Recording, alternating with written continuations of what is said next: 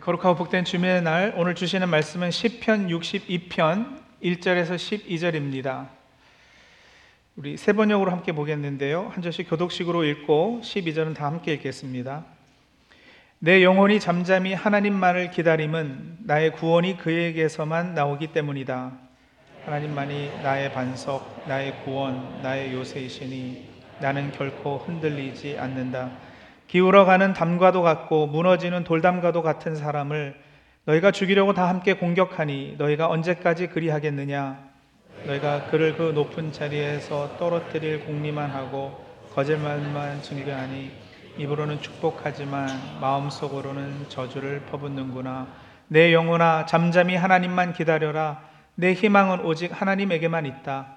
하나님만이 나의 반석, 나의 구원, 나의 요새시니 나는 흔들리지 않는다. 내 구원과 영광이 하나님께 있다. 하나님은 내 견고한 바위이시오 나의 피난처이시다. 하나님만이 우리의 피난처이시니 백성아, 언제든지 그만을 의지하고 그에게 너의 속마음을 털어놓아라. 신분이 낮은 사람도 입김에 지나지 아니하고 신분이 높은 사람도 속임수에 지나지 아니하니 그들을 모두 다 저울에 올려놓아도 입김보다 가벼울 것이다. 억압하는 힘을 의지하지 말고 빼앗아서 무엇을 얻으려는 헛된 희망을 믿지 말며 재물이 늘어나더라도 거기에 마음을 두지 말아라. 하나님께서 한 가지를 말씀하셨을 때에 나는 두 가지를 배웠다. 권세는 하나님의 것이요 한결같은 사랑도 주님의 것이라는 사실을. 주님께서는 각 사람에게 그가 행한 대로 갚아주십니다. 아멘. 한편에는 힘, 권능, 권세가 있고 다른 편에는 사랑, 인자, 은혜가 있습니다. 근데 이 둘은 같이 가기가 어려운 개념들입니다. 서로 배치되어 보이죠. 권력을 행사하면 사랑을 베풀 수 없고 인자하고 은혜를 베풀려면 권세를 부리기가 힘듭니다. 역사나 현재 나라들의 정치 상황을 보더라도 권력과 인자가 같이 가는 경우는 상당히 드뭅니다. 어떤 분이 그러셨어요. 사랑의 혼은 자유이고 권력의 혼은 구속이라. 사랑의 혼은 자유이고 권력의 혼은 구속이다. 근데 우리가 인간 역사가 끊임없이 가르쳐주고 있는 바가 무엇입니까? 한 인간이나 혹은 한 단체가 절대적 권력을 가지게 되면 독재주의로 흘러가기 마련입니다. 독재주의 아래에서 사랑의 혼인 자유는 큰 손상을 입습니다. 인자함, 친절과 은혜 베품은 세상에서는 많은 경우 나약함으로 비춰지기도 합니다. 독재자가 다수를 속이기 위해 인자한 척 쇼하는 경우는 많지만 그 뒤에는 어김없이 힘, 주로 군대가 뒷받침해주고 있었던 것을 우리는 자주 목격하였습니다. 하여간 이 권세와 사랑, 또 힘과 은혜, 강함과 친절, 이건 함께 가기 어려운 개념이 분명합니다. 자, 그런데 오늘 우리가 읽은 시편 62편 기자는 참 재미있고도 의미 있는 고백을 하죠. 11절, 12절을 다시 한번 보실까요? 하나님께서 한 가지 말씀을 하셨을 때 나는 두 가지를 배웠다. 권세는 하나님의 것이요 한결같은 사랑도 주님의 것이라는 것. 네, 이렇게 말하죠. 보세요. 시편 기자가요 62편 1절 위에 이제 설명이 있어요. 그죠? 보면 다윗의 시라고 되어 있습니다. 다윗이 지은 시입니다. 지휘자를 따라 여두둔에 맞추어 부르는 노래라고 그랬는데 여두둔은 사람 이름이거든요. 레위 사람이었습니다. 찬양대 지휘도 했고 음악도 작곡한 사람인데 이 사람이 만든 음악풍, 그 음악 스타일이 있었던 모양이에요. 그래서 개역개정 성경은 인도자를 따라 여두둔의 법칙에 따라 부르는 노래라고 그랬어요. 하지만 어쨌든 작사자는 다윗입니다. 다윗의 고백이 담겨 있습니다. 다윗이 하나님에 대해 배운 것이 있다고 하는데 두 가지를 배웠다고 그랬습니다. 하나는 권세는 하나님으로부터 비롯된다는 거예요. 하나님이 절대 권력자이십니다. 그러나 말씀드린 대로 절대 권력자이시라 했을 때 우리가 흔히 떠올려온, 그동안 자주 보아온 백성을 억압하고 지배하는 그런 독재자는 아니죠. 우리는 그것만 봐왔기 때문에 그것만 알지만 우리 하나님은 절대 그런 분이 아니세요. 왜냐? 하나님에 대해 다윗이 배운 또 다른 한 가지가 있다고 그러잖아요. 그게 뭐죠? 한결같은 사랑도 주님의 것이다. 여기 사랑이라는 단어로 번역된 것은 우리가 몇 주 전에 그 사랑, 인자, 은혜, 은총, 친절 이런 여러 한국어 단어로 번역이 되는 히브리어 단어 헤세드, 바로 그거예요. 헤세드도 주님의 것이라는 사실을 다윗은 배웠어요. 권세와 헤세드, 사랑. 인간은 스스로 권력을 절대화할 때 사랑을 결하고, 사랑을 절대화하면 권력을 발휘 못하지만 하나님은 이 두 가지를 함께 가지실 수 있고 또 그렇게 함에 아무런 모순이 없으시다는 겁니다. 하나님은 사랑이시고 또한 모든 힘과 권능의 원천이십니다. 사랑과 권능이 하나님께는 늘 함께 움직입니다. 새번역 성경 이 시편 62편의 제목이 제 성경에 보면 이렇게 붙어 있는데 이 주제를 아주 잘 담아냈어요. 아주 마음에 드는데 뭐라 그랬느냐? 하나님은 강하시고 친절하시다. 강하신데 친절하시대요. 여러분, 강한데 거칠거나 악하면 큰일 아니에요? 또 친절하기만 하고 힘이 없으면 그것도 별 도움이 되지 않습니다. 근데 우리 하나님은 강하신 분이신데 친절하십니다. 하나님이 그 크신 권능으로 세상을 창조하셨어요. 그리고 햇새대로 모든 만물을 돌보시고 생명을 주시고 열매 맺게 하십니다. 하나님이 하시는 모든 일이 다 이 주권적 권능과 사랑의 합작입니다. 사람은 이 둘이 연합된 속성을 가질 수 없어요. 혹 이 시편의 배경일 수 있는 압살롬의 반역 사건만 해도 그렇잖아요. 압살롬은 아버지 다윗의 권세를 탐해서 반역을 합니다. 반란을 일으킵니다. 그래서 아버지를 궁에서 내쫓고 잠깐 권세를 얻기는 하지만 인류는 저버리게 되잖아요. 아버지마저 죽이려 했으니 인자는 없는 거예요. 사랑은 없는 거예요. 하지만 결국 다윗의 부하들에 의해 압살롬이 죽게 됩니다. 그때 다윗이 울부짖거든요. 압살롬아, 압살롬아, 내 아들 압살롬아, 내가 너 대신 죽었다면. 아들을 향한 애틋한 헤세드를 표출해내지만 그러나 다윗은 아들의 죽음을 말릴 권세가 없었어요. 힘이 없었어요. 이 두 가지가 같이 가는 거 사람에게는 불가능하단 말이에요. 근데 하나님은 그 일을 하셔요. 다윗은 그 사실을 스스로 깨달은 것도 아니고 배웠다 그랬어요. 하나님께 들었다 그랬어요. 다윗이 어떤 상황에서 이런 영적 진리, 귀한 교훈을 얻었을까? 시편 62편은 다윗이 정치적 공경에 빠졌을 때 쓴 시편입니다. 사울 왕에게 쫓길 때 쓴 시라고 주장하는 분들도 계시고요. 또 말씀드린 대로 아들인 압살롬이 반란을 일으켜서 도망하고 힘들었을 때 쓴 것이라고 하는 분도 계셔요. 분명한 건 지금 다윗은 상당한 공경에 빠져 있었다는 거죠. 누군가에게 공격당하고 있어요. 3절에 보시면은요, 기울어가는 담가도 같고 무너지는 돌담가도 같은 사람을 너희가 죽이려고 다 함께 공격하니 너희가 언제까지 그리하겠느냐. 이게 뭐 어떤 물리적인 공격일 수도 있고 아니면 정치적인 공략일 수도 있겠지만 분명 어려움을 당하고 있어요. 근데 그랬을 때 다윗의 반응이 어떠했는가가 이 시편에 아주 뚜렷이 드러나 있거든요. 여러분, 주로 공격이나 누가 나를 막 비난할 때 정치적인 어떤 비난 공세를 당하면 자연스러운 사람의 반응은 뭐냐면 도망하거나 움츠러들거나 아니면 반대로 그에 상응하는 반격을 한다던가 저주를 한다던가 아니면 하다못해 자기 변호라도 해야 될 거 아니겠어요? 변명을 하거나. 근데 여러분, 다윗의 반응은 아주 독특했습니다. 다윗이 어떻게 반응했는가? 그의 반응은 침묵이었습니다. 1절과 5절에 그 모습이 잘 나타나 있어요. 1절, 5절 보세요. 내 영혼이 잠잠히 하나님만을 기다림은 나의 구원이 그에게서만 나오기 때문이다. 내 영혼아, 잠잠히 하나님만 기다려라. 내 희망은 오직 하나님에게만 있다. 잠잠히. 하나님 앞에서 잠잠하라. 자신에게 명령하고 있어요. 지난 주일에 우리는 대림절의 주제인 기다림에 대해서 말씀을 받았는데 다윗이 바로 그 기다림을 실천하는 모습을 오늘 우리가 보게 되죠. 개역 개정 성경은 하나님만 바라라 그랬는데 그 바라라를 새번역 성경은 기다려라 이렇게 번역했거든요. 근데 기다림은 침묵, 잠잠해지는 거예요. 물론 압살롬이 자기를 죽이려 했을 때 다윗이 도망하죠. 지난주에도 말씀드렸잖아요. 하나님을 기다리는 것, 그 앞에 잠잠히 있는다는 것이 아무 행동도 하지 않고 그냥 누가 공격해오면 맞고 죽음을 맞는다, 이런 건 아니에요. 그건 포기고 절망이죠.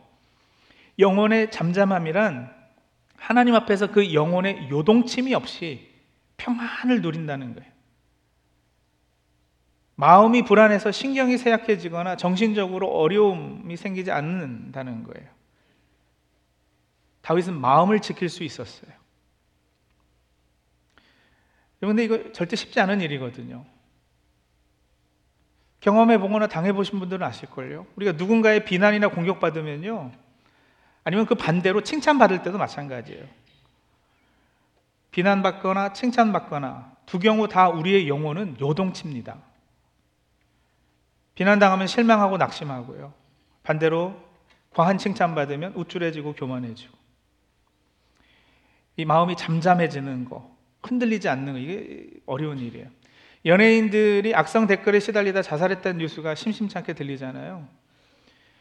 여러분, 그분들의 멘탈이 우리보다 약해서 그럴까요? 그렇지 않거든요. 누구든 오랫동안 비난에 시달리고 욕먹다 보면 마음이 깨지게 되고요, 그럼 바다의 해일이 일듯 그 영혼이 요동칠 수밖에 없어요. 그러다 보면 극한 상황에 처하게 돼서 극한 행동도 하게 되는 거고요. 그게 사람이에요.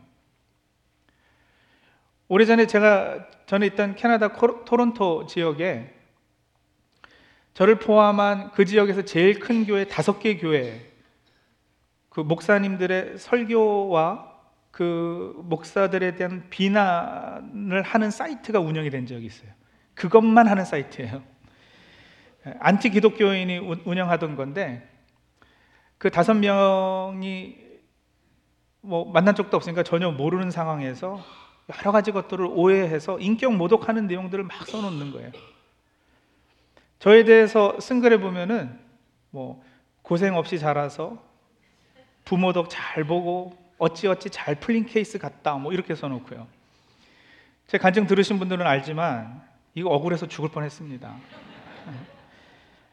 저는 스트레스 받으면 더 잘 먹어서 살이 찌는 체질인데 희한하게도 이때는 며칠 동안 밥이 넘어가지 않는 거예요. 자려고 누우면, 눈만 감으면 그 글의 내용이 화살이 돼서 이 마음을 막 콱콱 찌르고, 그러면 이 마음에서 막 피가 철철 흘러지고.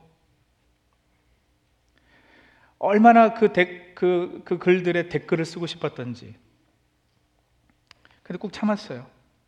근데 여러분, 그런 일이 얼마나 사람 영혼에 데미지를 주는지 경험해 봤기 때문에 저는 연예인들이 자살했다고 하면 마음이 쓰려요.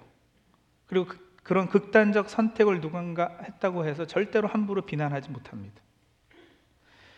인생 살아가면서 제일 어려운 것 중 하나가 그 마음 지키기라고 하면 과언일까요?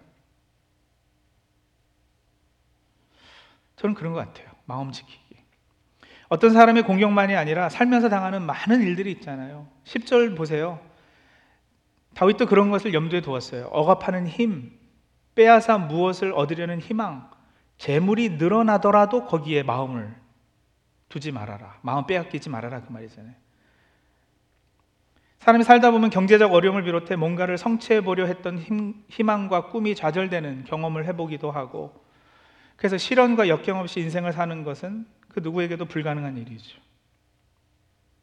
그래서 삶이 나를 공격한다는 생각이 들고 세상이 도와주지 않는다는 느낌이 들 때가 있어요. 그러한 때 여러분, 하나님만 바라고 그 앞에서 잠잠해지는 거 어려운 일이죠. 다윗도 사실은 그 일을 제대로 못했어요. 못했기 때문에 어떻게 해요? 5절 보시면 자기 자신에게 명령하는 거예요. 이 일이 힘들기 때문에 자기에게 계속 반복해서 명령하고 되새김질하는 거예요. 내 영혼아 잠잠히 하나님만 기다려라. 내 희망은 오직 하나님에게만 있다. 적어도 다윗은 그럴 수 있는 근거는 확보해 놓은 상태이거든요. 하나님의 음성을 들었기 때문에요. 그래서 두 가지를 배웠기 때문에. 두 가지 뭐요? 절대적 권능과 영원한 사랑이 하나님께 속해 있다는 거예요.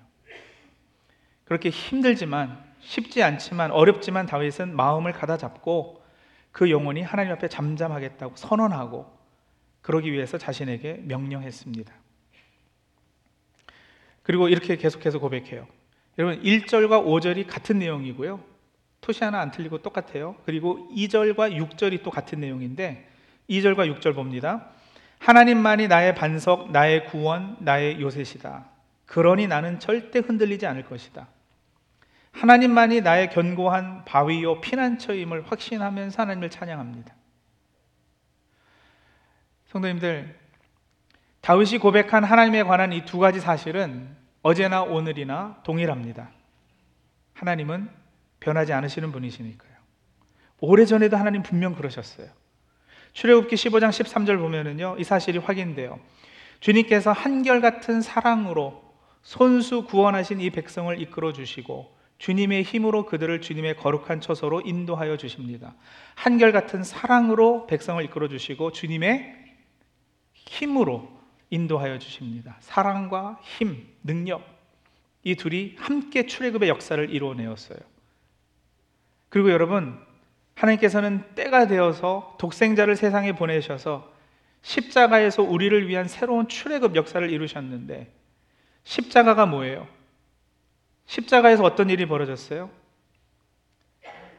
십자가에서 가장 확실하게 하나님의 한결같은 사랑과 하나님의 절대적 권세가 동시에 드러나 보였어요. 십자가에서 하나님의 절대 권세는 공의의 실현으로 나타났습니다. 우리의 죄값이 치러졌으니까요. 이런 하나님은 죄를 과벼히 여기시거나 죄가 있음에도 좋은 게 좋다고 그냥 없다고 대충 넘어가고 이러지 않으셔요. 하나님은 심판하십니다. 죄를. 심판자신 것은 그분이 권력자시기 때문에 그래요. 권세자시기 때문에. 그러나 또한 택하고 사랑하는 주의 자녀가 그 죄 때문에 그냥 멸망하는 것을 그냥 두고 보실 수 없어서 하나님은 헤세드요, 한결같은 사랑 때문에 자신이 친히 육신을 입고 이 땅에 오셔서 우리를 대신해 그 죄값을 십자가에서 치르신 거예요. 예, 그렇게 권세가 하나님의 것이고 한결같은 사랑도 주님의 것이기에 십자가가 있었던 것입니다. 권능이 있기에 인자를 실천하실 수 있으십니다.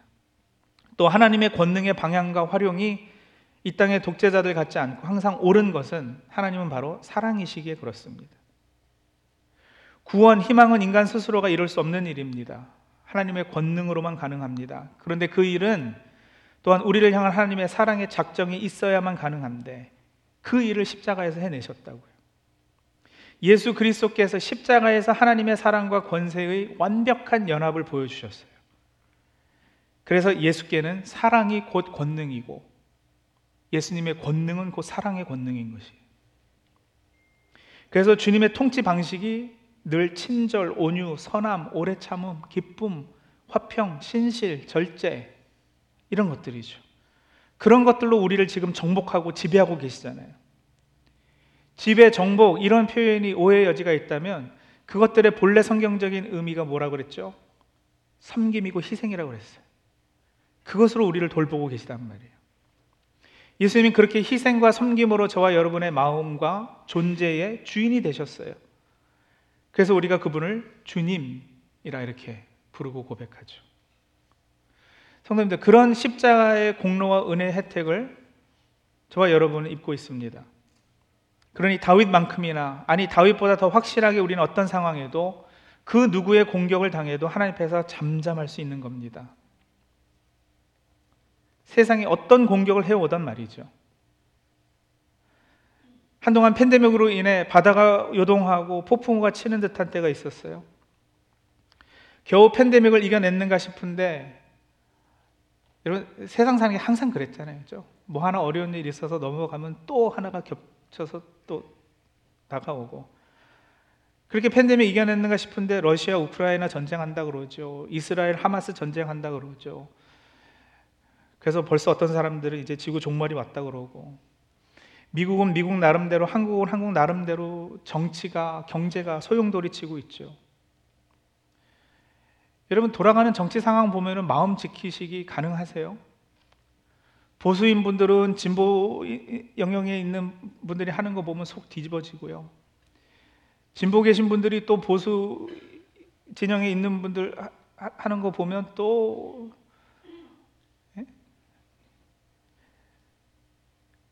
이게요, 요동치 않기가 참 힘들어요. 근데 여러분, 그때 외치셔야 되는 거예요.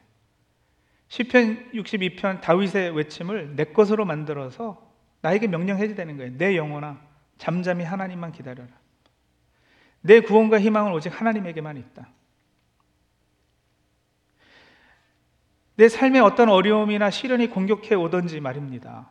직장에서 해고되어서 눈앞이 캄캄할 때, 병원 가서 한 검사의 결과가 절망적일 때, 하던 사업이 내리막길이고 그래서 재정적으로 심한 압박을 받고 있어도 관계가 깨어지고 누가 나에 대해서 정당하지 않은 비난을 퍼부어서 억울한 때에도 외치는 거예요. 하나님만이 나의 반석, 나의 구원, 나의 요새시니 나는 결코 흔들리지 않는다.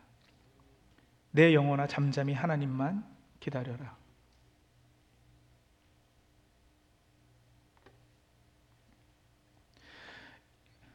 이런 급박한 상황에 처해 보셨던 분들은 이 다윗의 고백이 얼마나 위로가 되는지 아실 거예요.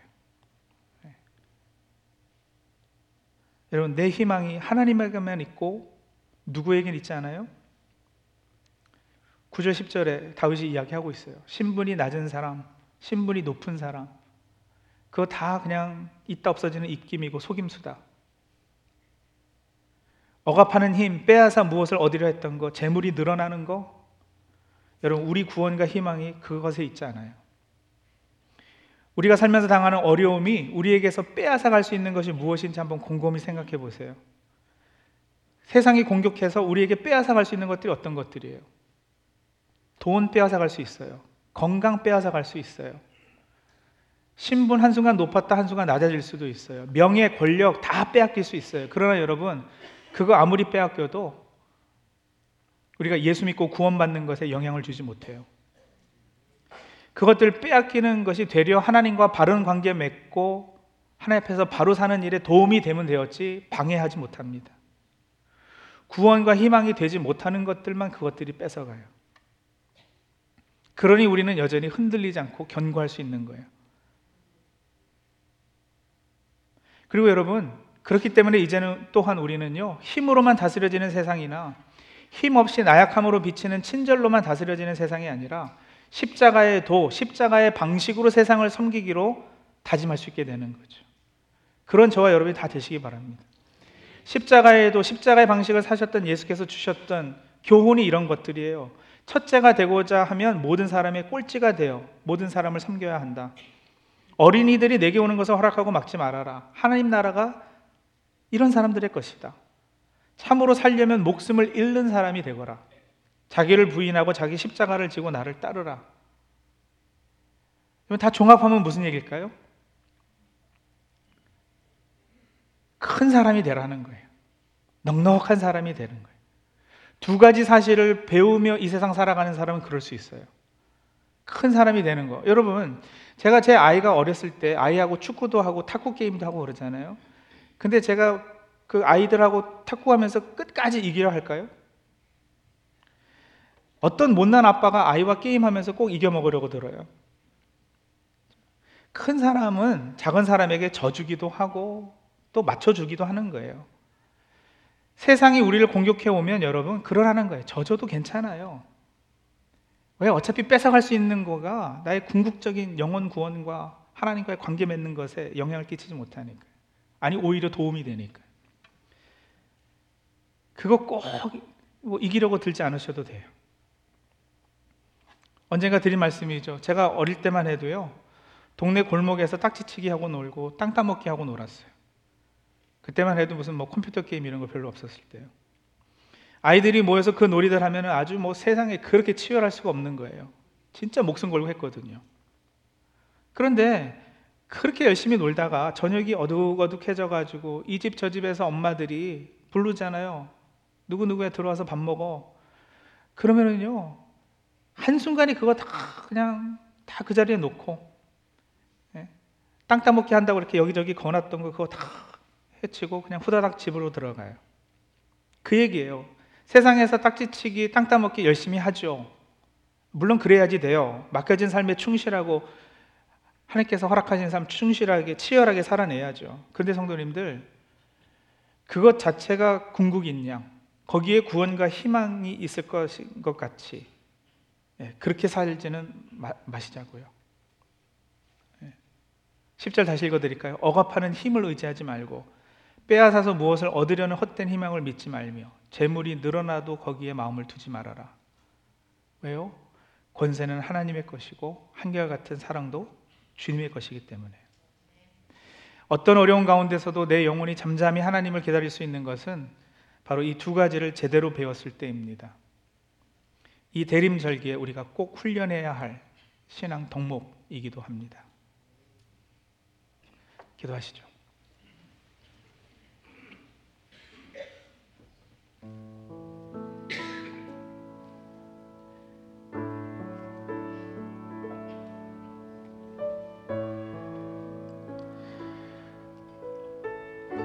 성도님들, 어쩔 때 마음 지키기가 힘드십니까? 마음이 요동치고 흔들리시고 그러세요?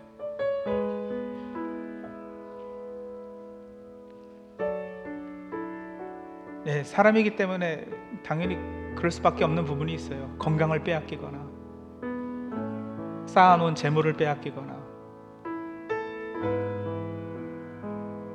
정말 억울하게 나를 잘 알지도 못하는 사람이 막 비난해 오고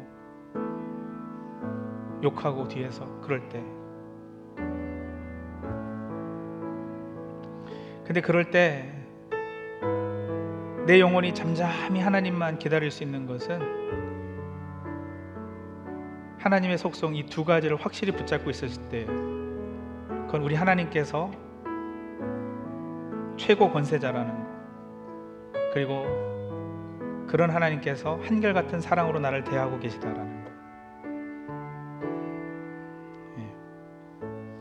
쉬운 일이 아니기 때문에 다윗이 한 것처럼 우리도 자신에게 명령 하면 좋겠습니다. 내 영혼아, 잠잠히 하나님만 기다려라. 내 희망은 오직 하나님에게만 있다. 하나님만이 나의 구원이시고 요새시고 나의 피난처이십니다. 그래서 나는 결코 흔들리지 않겠습니다. 네, 우리 성도님들, 어떤 삶의 요소들이, 어떤 어려운 일들이 내 마음을 요동케 하는지 그것들 이제 하나님 앞에 가지고 나가셔서 내려놓으시고, 그런 일들 당하고 있음에도 내 영혼이 잠잠할 수 있도록 하나님 앞에 간구하시고 또 자신에게도 명령하시는 우리 그런 시간 잠시 갖도록 하죠. 잠시 묵상하고 기도하며 하나님 앞에 나가겠습니다.